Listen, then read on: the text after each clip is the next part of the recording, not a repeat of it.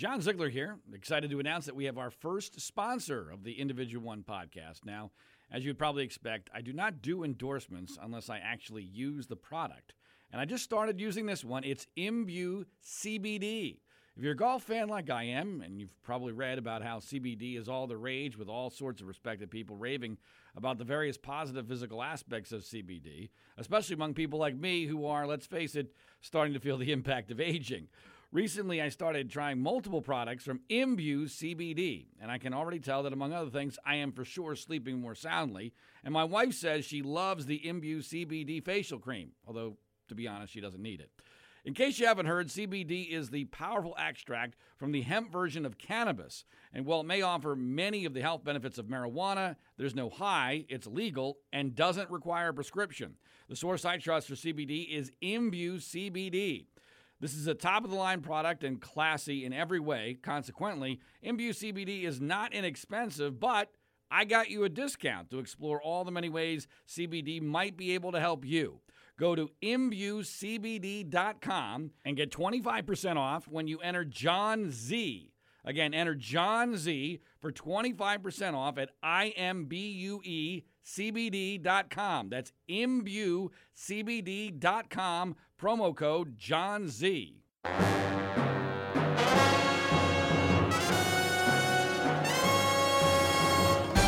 This is episode number 102 of the Individual One podcast. And for the record, individual number one is President Donald J. Trump. And I am your host, John Ziegler. We are broadcasting bravely from Los Angeles, California, and distributed internationally by the Global Story Network. This is the critically acclaimed program which takes an honest and hard look at the presidency of Donald J. Trump from a conservative perspective, because unfortunately no one else is willing or able to tell the real truth about him. And unlike the corporate media, we here at the Individual One podcast have most definitely not been compromised or co-opted, especially in these unprecedented and troubling times. Welcome to the program. Please subscribe, rate, review, and share it via social media, and follow us on Twitter at individual1pod. That's at individual1pod. As has been the case now for weeks, we begin with a recap of the latest coronavirus statistics. Worldwide, we're now over 2 million confirmed cases with over 130,000 deaths. Both of those numbers continue to rise rather quickly, although there is some signs of hope. In the United States, we now have over 620,000 cases, by far the most cases in the world, although we've also done the most testing, with over 27,500 deaths. Those are both world highs. The situation is still bad, but improving in Spain and in Italy. The United Kingdom has been hit hard with deaths. They have less than 100,000 cases as of this taping, but already 13,000 deaths. And you have to wonder whether or not London and New York City are having equal impact on the United Kingdom and the United States of America. Canada is faring much better so far with 28,000 cases and less than 1,000 deaths. A lot of eyes, including mine, have been on Sweden because of their very laissez-faire attitude towards, I shouldn't say attitude, their willingness to enforce these rules voluntarily rather than by a saber from the government. And in Sweden, they have only 12,000 cases confirmed, but they have 1,200 deaths, which is a very high rate of death in comparison to the confirmed cases. Now, I don't pretend to have any great insight into what's happening in Sweden, although we apparently have listeners there, because I got a Facebook message from Sweden, and this is just one person's opinion, but they were feeling as if their country was handling this very well.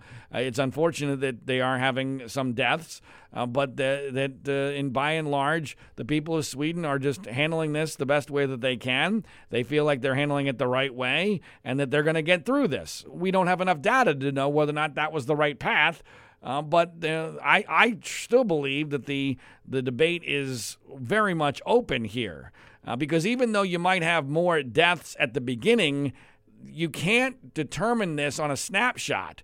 This is going to be determined by how things look in 2 months, 3 months, maybe even years from now, and I still think that the Swedish philosophy is one that we should have given a lot more thought to in the long run, because if nothing else, doing it the way Sweden is doing it might make them less vulnerable to a second wave come the following fall and winter.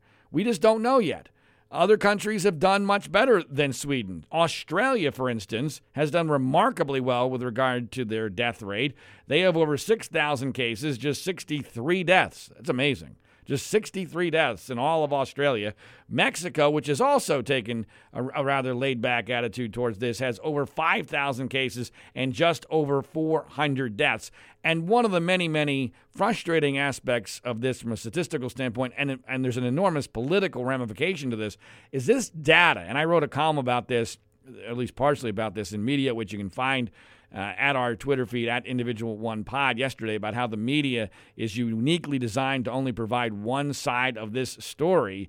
One of the 8 elements of the perfect storm that makes the news media unfit to cover this story fairly is that the data is so easily cherry-picked from every side. You can find almost anything you want in the data, for a lot of reasons, one of which is there's an incredibly long lag between the time that a case is contracted and the time that a case becomes a final statistic, especially if that final statistic is death. It can be up to 4 weeks, maybe even longer than that. So therefore, this data is incredibly easy to use and manipulate for political purposes, and boy, everyone is doing that. Now, in the United States, and I have been following this narrative for the last several weeks, and it becomes more and more pronounced on a daily basis, even though I get ridiculed for this.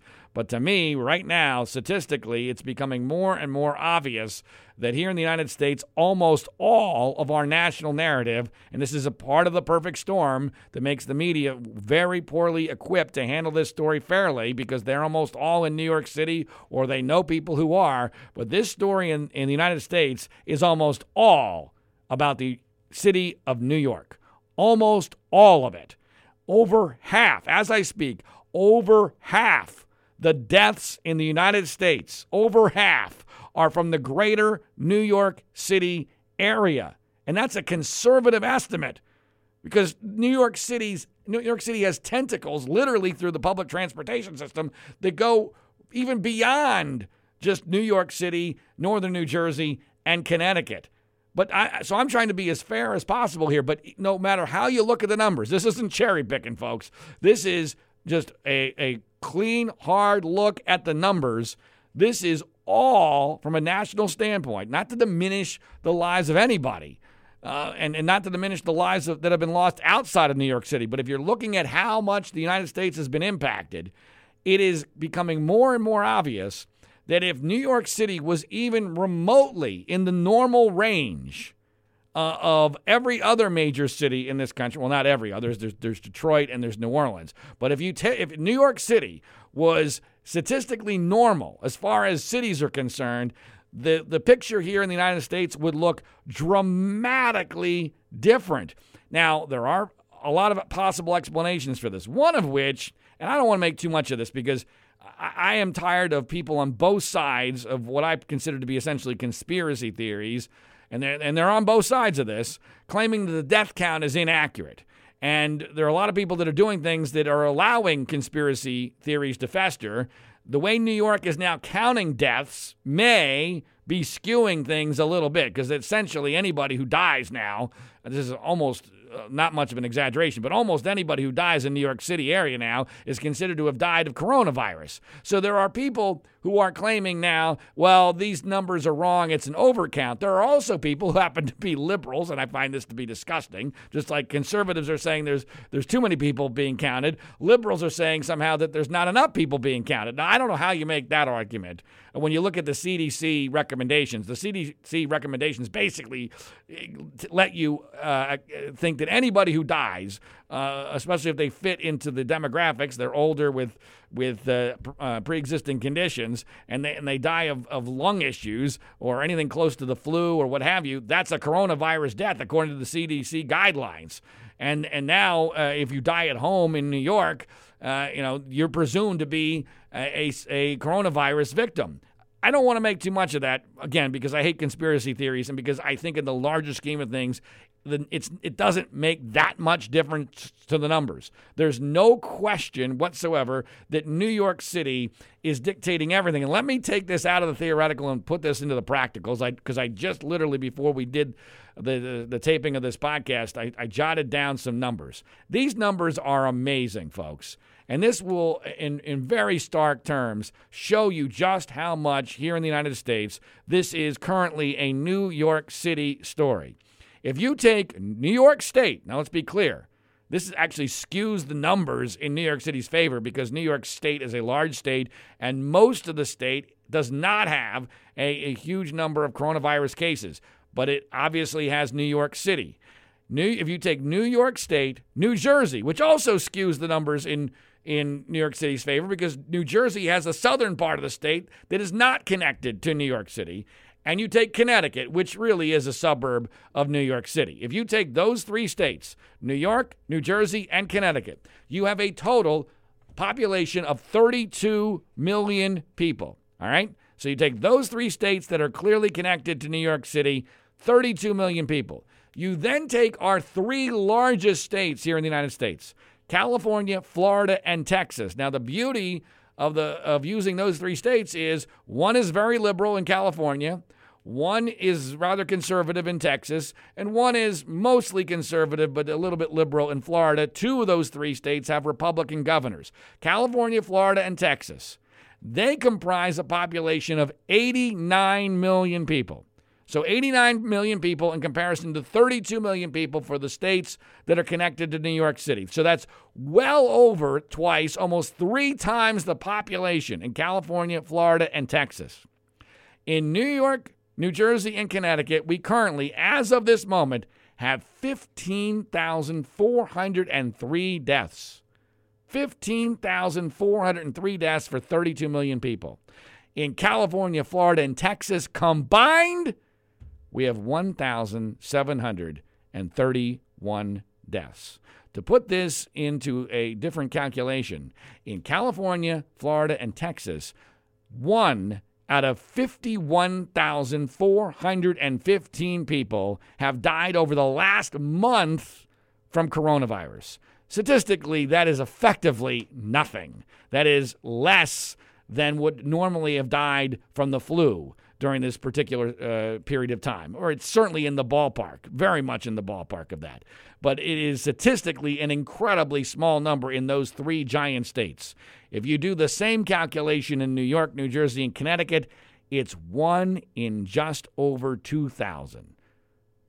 People have died of coronavirus over the last month or so in those three states. So this is a huge, huge impact and story in the New York City area. And no one should diminish it. I've never diminished it. It is massive. It is a horror show there. One in just over 2,000, 2,077 to be exact by my calculations, essentially means that if you consider that most people in their orbit probably have, let's just round it off, probably know about 200 people, right, in your direct orbit, maybe give or take. If most people know about 200 people, that means one out of every 10 people in those three states know somebody who has died of coronavirus, give or take, rounding off the numbers. That is an enormous impact. In California, Florida, and Texas, completely different. Totally different world. Tale of two different worlds. Now, why is that significant? One, it illustrates just how important New York City here is, but it also tells a very different picture about how we should be handling this. That's why this is significant, because there's only one New York City, and nobody else is going to be like New York City. One of the many things that public figures and politicians have done that have gone ignored because the media doesn't want to focus on them because they want to make certain people into heroes is the words or are the words of Governor Cuomo, Andrew Cuomo from New York. When he did this, I immediately bookmarked it because I'm like, okay, this is going to turn out to be wrong, and in a rational world, he should be held accountable for this.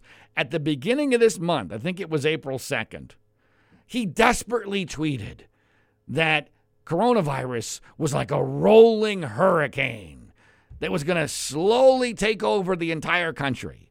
and everyone was going to, I'm paraphrasing, everyone was going to be just like New York. Now, that scared the living daylights out of a lot of people, and understandably so. It impacted an enormous number of decisions. I'm not saying his tweet. I'm saying that concept, the concept that the whole country was going to be like New York, it impacted enormous numbers of decisions throughout the country, because now everyone's battening down the hatches thinking, oh, my gosh, what's happening in New York and in New York City is going to happen everywhere. Well, let's take a look at what Governor Cuomo's incentives were there. Governor Cuomo is enormously invested in the idea that there was nothing he could have done in New York, that he's just the first, that he's not going to be the worst, he's just the first, and that everybody else is going to be impacted just the same way. And so he has this enormous self-interest in promoting this narrative that'll, you know, everybody else, look out, it's coming for you too. Everybody else is going to be just like New York. And I can guarantee you here in California, that has had an incredible impact on the local decision-making because everyone got scared out of their minds. Well, we are now over 2 weeks later, and there is no sign at all that a rolling hurricane is coming over the entire United States of America. There's some places where there's some bad storms. There are lots and lots of places where there's hardly any even clouds, including where I live north of Los Angeles. But we're all being treated essentially the same, which is why this is so absurd and nonsensical and counterproductive. Everyone is being treated as if we are either New York City or about to be New York City, and there's no logic. And there's no data to back that up. Now, I've talked a lot about California, partially because I live here, but partially because I think California is a remarkable microcosm for this entire situation. California is our largest state here in the United States. It has the largest population. It doesn't have the largest landmass, but it's a very large state from a standpoint of landmass. It's also incredibly diverse. And it is absolutely absurd that all corners of this state, much of which is incredibly rural, is all being treated as if it's Los Angeles or San Francisco. It is asinine. It's just flat out ridiculous. But that's the way it's working here. And, you know, one of the things that people have wondered about, and there's now apparently going to be some scientific study into this, and there's already been some, about why California's numbers are so remarkably good in comparison to everybody else, is the concept that maybe, just maybe, California had this before everybody else did. And I have been one of those who have said, can you please explain to me the logic that California is going to come well after New York and New York City when it comes to a massive outbreak of the coronavirus? No one has been able to explain that to me. Nobody. And so it drives me nuts when these narratives take hold that make no sense. And then when we get a new data point, no one wants to change the narrative. The narrative here in California has been, well, our King Gavin Newsom, the Democratic liberal governor, did such a great job of shutting us down like a day and a half before everybody else shut down, and that's why our numbers are so much better than everybody else. Really? You cannot be serious. That doesn't make any damn sense. There's no data to back it up. The couple of days difference wasn't going to change the world. Social distancing we're seeing from the stats is not magic. We're hoping it helps, but it's not magic. But now, even the Los Angeles Times, the liberal Los Angeles Times, they came up with this remarkable revelation. I found this to be hilarious. That guess what? There are signs that coronavirus was in existence here in California as early as January, maybe even earlier than January. Okay, I'm totally open to that idea. There's apparently a Stanford study that is starting to indicate whether or not Californians might have some semblance of immunity to this because we may have already had this. Anecdotally, I've told you on this podcast previously about people who have come to me who I consider to be credible, who are totally convinced that they had this at the end of last year and the beginning of this year. I don't know whether or not that's true. I have no way of knowing. But what I do seek is a consistent narrative that includes all the facts. So if California, as some elements of the liberal media and potentially Stanford University is now indicating, if California, which logic would dictate makes sense, if California, given its connection to China, which is extensive, had this earlier than other places, number one, Gavin Newsom doesn't get any credit for shutting down early, all right? That's number one. So let's take that off the table. He didn't shut down early. He shut down late. But there's other elements of this that I find fascinating, and other people off the grid behind closed doors who I've communicated with also find fascinating. But no one wants to talk about this publicly here in California. So if we had this in early January, there are a couple of things that no one wants to connect. As far as, okay, why haven't we had a massive outbreak? You know what one of them is? We had an extraordinary set of circumstances in late January, early February, surrounding the death of Kobe Bryant. So here we are in Southern California. Kobe Bryant dies on January 26th. This creates an instantaneous gathering of tens of thousands of people, all of whom are hugging each other, kissing each other, staying incredibly close contact. They're doing this for weeks. It all culminates in a massive memorial service in Los Angeles with tens of thousands of people on February 24th of this year, hugging, kissing, expressing condolences. We, if the logic holds here, we should have had a super spreader set of circumstances. Not to mention, Los Angeles had its marathon in early March. So if we've had this early, and social distancing is the key to everything, right? And this thing is so easily spread. Can someone please explain to me why Los Angeles County and Southern California is not a horror show? Because we had a unique set of circumstances here that should have created a horror show. But it hasn't happened, thankfully. And it's not because Gavin Newsom is magic. It's because maybe we got lucky. Maybe there's a different strain here on the West Coast than on the East Coast, which no one wants to consider as a possibility, because how amazing is it that Seattle, Washington recovers from an initial horrendous situation?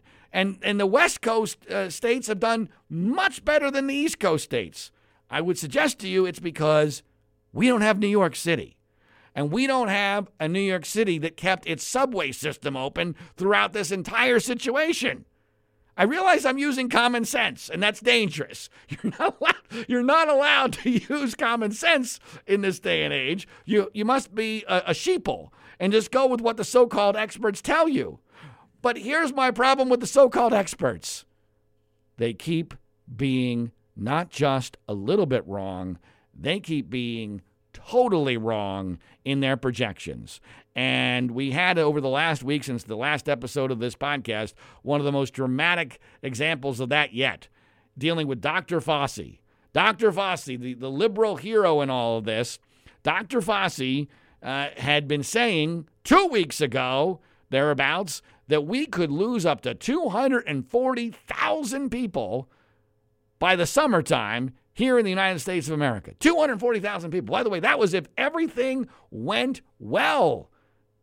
Now, this was shocking to a lot of people. This had an enormous amount of impact on all sorts of decisions that were made across the country, and understandably so, because this is Trump's guy, right? The media, and I think most of the public is presuming that if Fauci feels like it's okay to say we might lose 240,000 people, then it might even be worse than that, because he has to worry about getting fired by Trump, because Trump doesn't want to hear that. So this projection of just a couple of weeks ago had an enormous impact. Now, I never believed that. And I told you I never believed that. And, of course, I got mocked because I'm not an expert, right? You don't have no credibility unless you're somehow a doctor. I would suggest that in this situation there are no experts, because we've never dealt with this before. And a lot of times the experts are handicapped for a lot of reasons. One, because they fall in love with their own celebrity in Fauci's particular situation, but also because they're in a bubble. They're in a bubble and they're not using common sense. But the 240,000 number never made any sense to me, because if you take the number of confirmed cases, even if you take the worst possible death rate, even up to 10% of deaths per confirmed cases, which is off the charts. But okay, in some areas, like New York City, sometimes it can be up to 10%, at least in the short run, until you figure out all the math. But even if you presume 10%, that's a number of confirmed cases that is in the stratosphere. It's more than what we would have the entire world so far a couple of months into this. So it never made any sense to me. How do you get to 240,000 people unless you can get to 2.5 million confirmed cases in that period of time? So not to mention what you're essentially saying is social distancing doesn't work, that all what we're doing is irrelevant because you're going to have all this happen, all this carnage after we've shut down the country. How does that make any sense?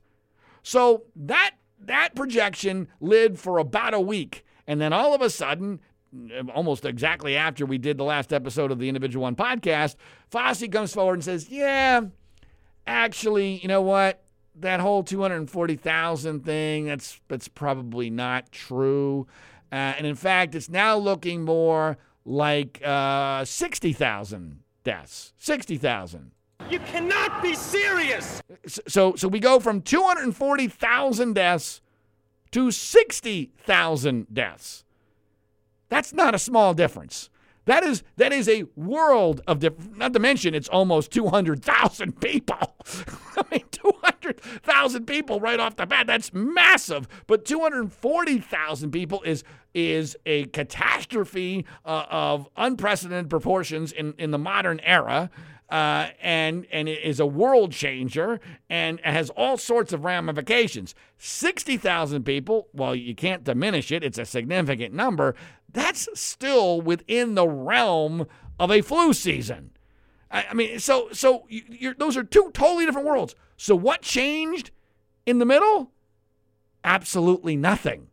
There was nothing that changed except Fauci realized his original projections, or the projections other people were doing, were wrong.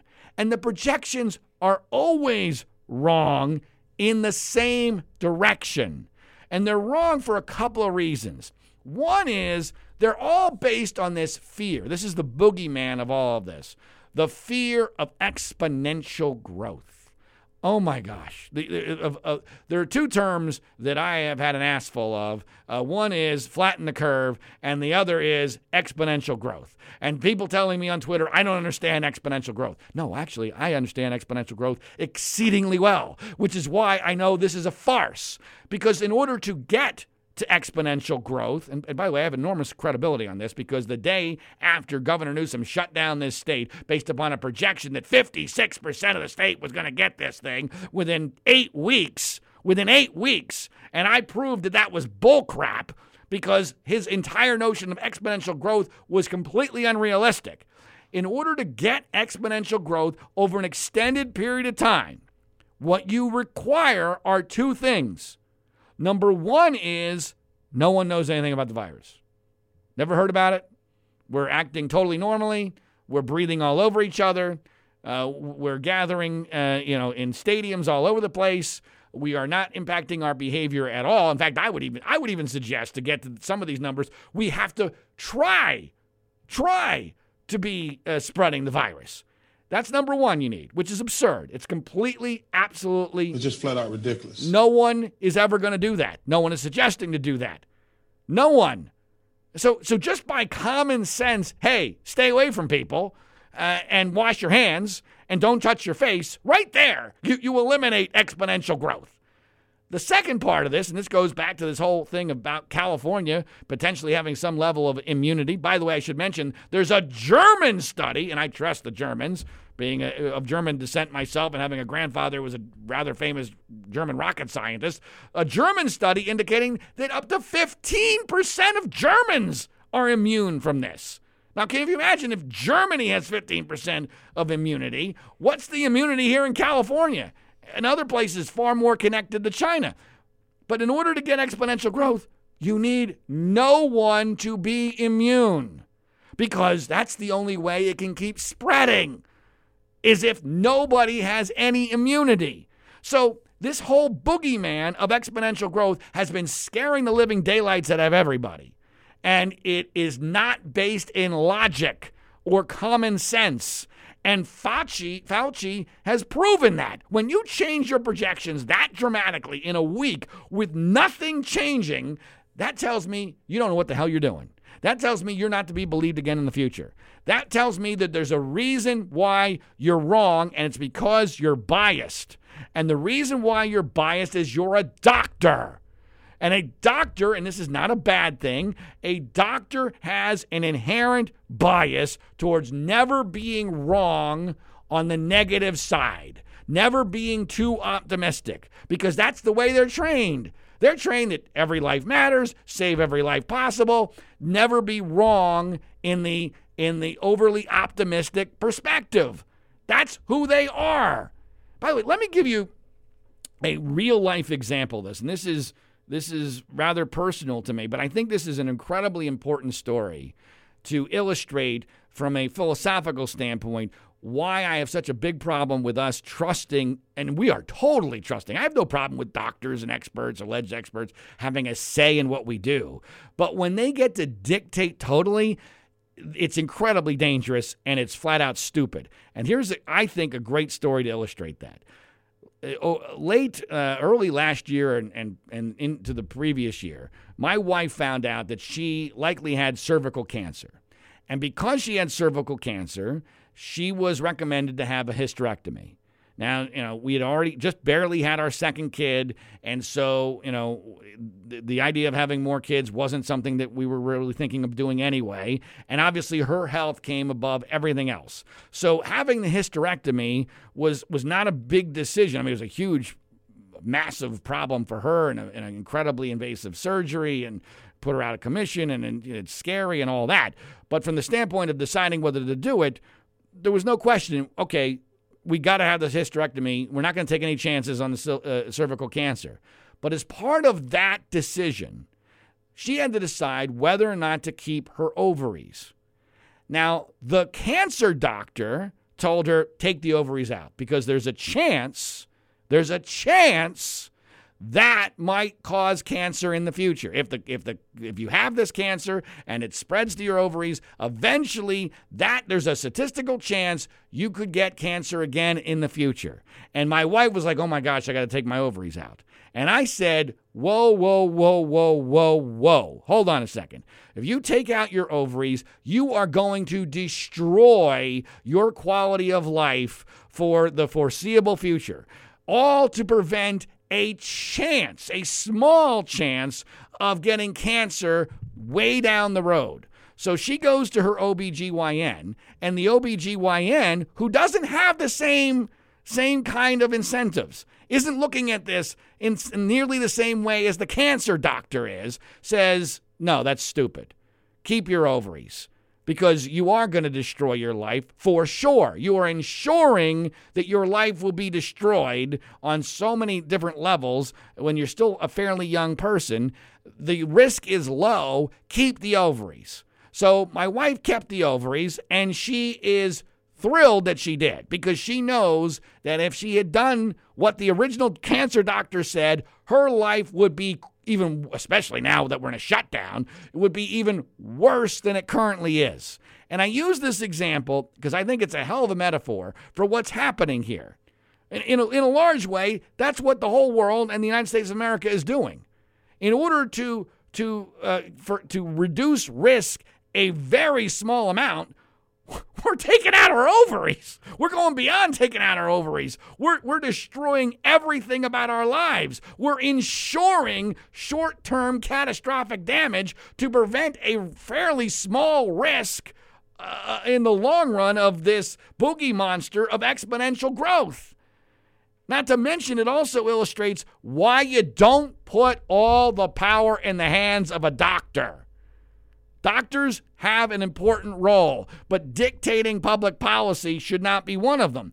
Now, the title of this episode is that Trump is struggling to get his balls back. And I've talked an awful lot about how important balls are in public policy and how a lot of old white men tend to lose them over time. I'm not going to get into that. But Trump's balls are incredibly important to this entire equation.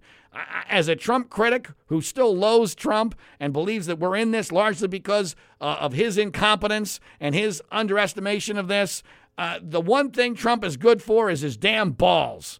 That's all he's good for. If he doesn't have his balls, he is completely worthless. Because this is the one time where we need somebody with some damn balls. Because we are never going to get back anything close to normal unless somebody has the power, the incentive, and the balls to make sure that we do. Oh, he's struggling for his balls against two different forces. One of them is Dr. Fauci. Dr. Fauci has at least one of Trump's testicles in a jar. He might have both. And it's clear that Trump is frustrated by this. Trump even retweeted, although I'm not convinced that he did this knowingly. I think he's just so stupid he didn't even look at the whole tweet. But he retweeted a tweet that ended with the hashtag Fire Fauci. And this created all sorts of firestorm that oh my gosh, Trump is finally going to fire the liberal darling, Dr. Fauci. Fauci didn't help matters when he poured cold water all over the projected restart date of May 1st from a national perspective. And Fauci said, no, that's unrealistic. We can't do it by May 1st, even though that seems to be what Trump was shooting for. And now I love this. We even have Colt 45 media going after Fauci because apparently many years ago he sent a very praising email to among other people Hillary Clinton. He's apparently a Hillary Clinton lover. So Colt 45, the Trump Colt, is now after Fauci. He's now the enemy. Oh, my gosh, he loves Hillary. This is all part of some sort of conspiracy to get Donald Trump. I love the poorly educated. That's not what's happening here. I mean, I do believe that Fauci is probably a liberal, and I do not trust him, mainly because I think he's in love with his newfound fame. And then also for the reasons I already articulated about why a doctor is ill-suited to be making these kinds of incredibly important policy decisions. But there's no question that there's a battle between Fauci and Trump over Trump's balls. And I don't think that Trump should fire Fauci. I think he should actually, speaking of the ball metaphor, he should just sideline him. Don't fire him, because if you fire him, he's on every television show every day, now completely free to rip Trump all that he wants. He's not going to resign. He loves this position too much. He loves the power. He loves the fame. He loves the attention. He ain't quitting. So if you sideline him, he's going to put up with that. But you don't fire him. Fire him would be the dumbest thing that Trump could do, and even though that is always Trump's inclination. But Trump is going to be in a huge battle with Fauci if we're ever going to get this thing back on any semblance of a track.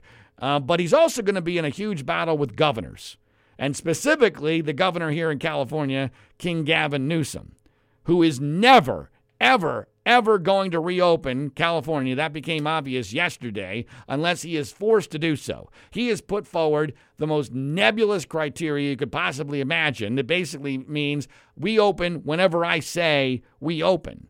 And that's only going to change if somehow his 83% approval rating suddenly diminishes, which I don't see happening, because here in California we're a bunch of liberal sheeple who have bought into a completely bullcrap narrative, and the media is totally enabling this. So speaking of Trump's balls and this battle with the governor, and not just Governor Newsom, but actually two coalitions of governors, one on the West Coast, one on the East Coast. Frankly, I think they ought to name these coalitions the coalition to reelect Donald Trump, because I think there's a very good chance that he's going to end up using these mostly Democratic, all liberal governors as a foil and a scapegoat to explain why the economy has not come back like it would have if he had been allowed to do what he wants. But there is an incredibly stark difference here between the Trump of Monday, where he started to get his balls back, and by the way, in a way that was probably unconstitutional. I'm not suggesting that Trump having his balls back is 100% a good thing. In fact, in some ways, it's incredibly dangerous. But he has to get them back. Otherwise, America will never come back. So on Monday, he gets his balls back in a huge way. Here are a couple of clips from an absolutely batshit crazy press conference that Trump held, where he is trying to make the case that he's the one in charge of America. He has total authority. It's not the governors. There's two clips regarding the total authority from Monday, and here's number one. I'm going to put it very simply. The President of the United States has the authority to do what the President has the authority to do, which is very powerful. The President of the United States calls the shots. If we weren't here for the states, you would have had a problem in this country like you've never seen before. We were here to back them up, and we've more than backed them up. We did a job that nobody ever thought was possible. It's a decision for the President of the United States. Now, with that being said, we're going to work with the states because it's very important. You have local governments. They're pinpointed. It's really, you talk about, it's like a microchip. They're pinpointed. We have local government that hopefully will do a good job. And if they don't do a good job, I'd step in so fast. But no, they can't do anything without the approval of the President of the United States. They can't do anything without the approval of the President of the United States. Now, everyone's a hypocrite here. Everybody, especially the state-run conservative media that used to be all about states' rights and federalism and the idea that a president has limited authority over what the states can do. All that's out the window now because all the Trump supporters, people like Mark Levin, former constitutional conservative, they now are part of a cult. And so now they have to back up everything Trump says. I was amazed that even Bret Baier of Fox News Channel made the point that if Barack Obama had ever said anything close to that, conservative media heads would explode. And that's 100% correct. But it got worse because, or better, depending on your perspective, because Trump was, of course, confronted about this statement that he's in charge over the state governors. And then he upped the ante. And here's what that sounded like. For instance, if a governor issued a stay-at-home order. When you say my authority, the president's authority. Not mine, because it's not me. This is when somebody's the president of the United States, the authority is total. And that's the way it's got to be. Your authority is total. It's total. And the governors know that. So if the governors know that. Now you have a couple of bands of excuse me. You have a couple. Could you rescind that order? You have a couple of bands of Democrat governors, but they will agree to it. They will agree to it. But the authority of the President of the United States having to do with the subject we're talking about is total. The authority of the President is total. You cannot be serious. In the United States of America. Think about that. The president's authority over the United States of America is total. It's just flat out ridiculous. Again, if Barack Obama had said that, the Sean Hannitys of the world would be outside of the White House, although they'd be breaking social distancing and stay-at-home orders, protesting on a 24 hours a day, 7 days a week basis. That's just a fact. I mean, philosophically, that is the opposite of what conservatism was largely based in. Now, I realize that in an emergency situation, this is why I'm somewhat conflicted about this, especially since I want Trump to get his balls back, and he's fighting against Fauci, and he's going to be fighting against these Democratic governors in order to get those balls back. I'm somewhat conflicted here because in an emergency, you do need a central leader. You do need somebody to be able to make the ultimate call here. And so there it does get a little bit nebulous, but the idea that the president has total authority is just, it's unbelievably absurd. It's just flat out ridiculous. It's not accurate. And you know who has now essentially acknowledged that it's not accurate? Tuesday's version of Donald Trump, because here is a much more chastened and ballless Donald Trump addressing essentially the same issue, sounding like a completely different person. Reopen the country are close to being finalized, and we will soon be sharing details and new guidelines with everybody. I will be speaking to all 50 governors very shortly, and I will then be authorizing each individual governor of each individual state to implement a reopening and a very powerful reopening plan of their state at a time and in a manner as most appropriate. The day will be very close because certain states, as you know, are in much different condition and in a much different place than other states. It's going to be very, very close, maybe even before the date of May 1st. So that will be for some states. Actually, there are over 20 that are in extremely good shape. And we think we're going to be able to get them open fairly quickly, and then others will follow. The federal government will be watching them very closely and will be there to help. Now, that's less than 24 hours difference. 24 hours, he goes from the authority of the president is total to good luck, states. We'll be watching you. He's making it up as he goes and not. Now, I don't know whether or not someone convinced him that he doesn't really have the authority or that this wasn't going to work as a Republican president and that he would lose in the courts, even, you know, with the conservative judges. By the way, as an aside, for all the Trump fans out there who keep telling us how important the courts are, and I'm someone who believes the courts are incredibly important. It's one of the best things that Trump has done in making sure that there are conservative justices. How has that helped us in this situation at all? Where's there one example of a court stepping in to stop the insanity? This is as big of an emergency, especially for civil liberties, as we've ever had in the modern history of this country. And judges have done squat. So I would love for someone who's a Trump supporter to answer me that. But that's an aside. The more pressing issue here is that Trump has changed his mind again and seemingly lost his balls. I mean, that was a ballless Trump right there. And if he really thinks that he's going to be able to trust these Democratic governors, he cannot possibly be that naive. He cannot be that naive. I have to think that part of him has made a decision. This is dangerous because I'm giving Trump some credit here for playing a little bit of chess, and I've always felt he's more of a checkers player or maybe in a shoots and ladders player. But there is a chess move here.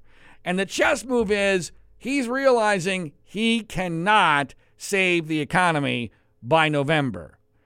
So if you can't get it done, your only other option is have someone to blame for why it didn't get done. And he's going to create a situation where he's going to be able to blame these coalitions of liberal Democratic governors for not doing what he wanted. And that's why our economy is still crap in November. And I do think there's some political viability here, because when you look at who the worst perpetrators are, they all, I believe, help Trump. Number one, the worst perpetrator is going to be California Governor Gavin Newsom. He's not going to win California by a long shot. So therefore, he can go after Newsom all he wants. I believe that there is a growing likelihood that the November election is actually going to be more Trump versus Newsom than it will be Trump versus Biden.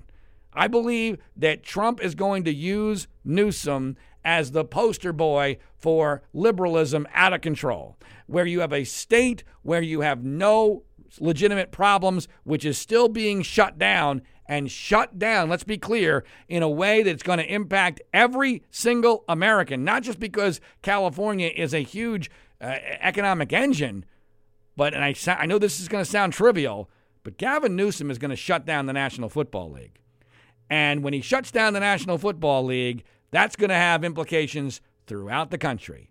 And by the way, it's when he shuts down the National Football League, it probably means college football is also toast. So if Gavin Newsom single-handedly, and we've got 3 National Football League teams here in California, and Newsom has already made it clear he's going to fight like hell to keep them from being able to play. If Newsom shuts down the NFL and he shuts down football, guess what?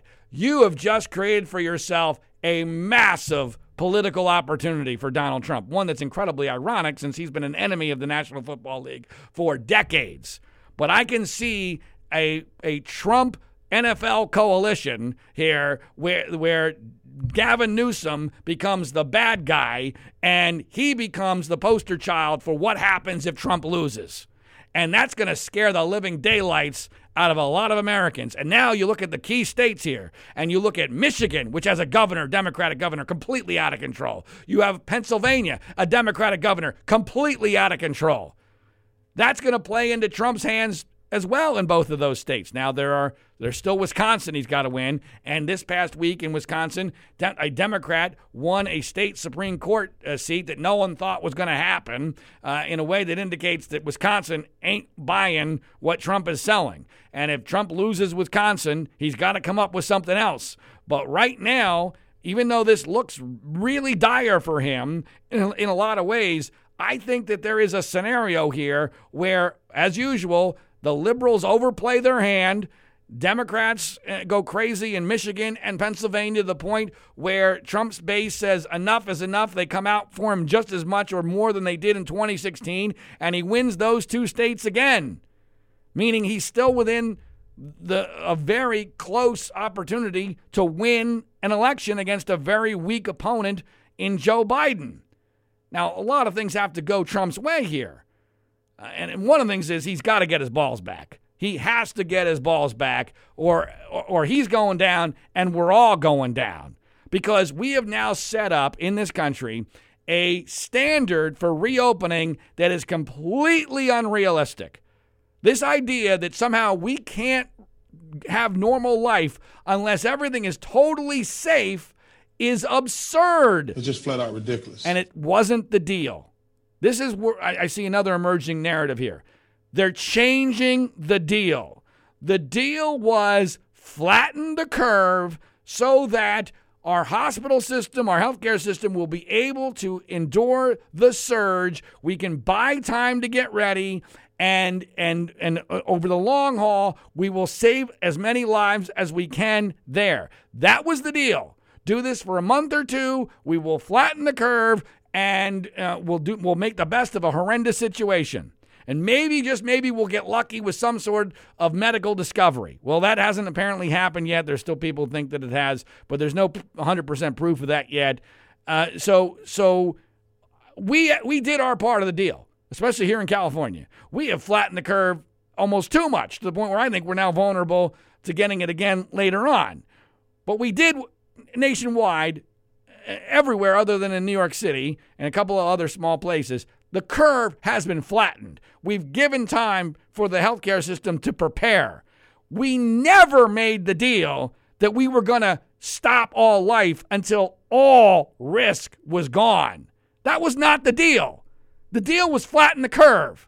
This all feels like a bait and switch. Bait and switch. Just do this for a month or two. We'll flatten the curve. This is going to be horrible, but we'll do the best we can. Now, all of a sudden, no. We can't do real life, anything close to normal life, until all risk is eliminated. That's absurd. That is completely absurd.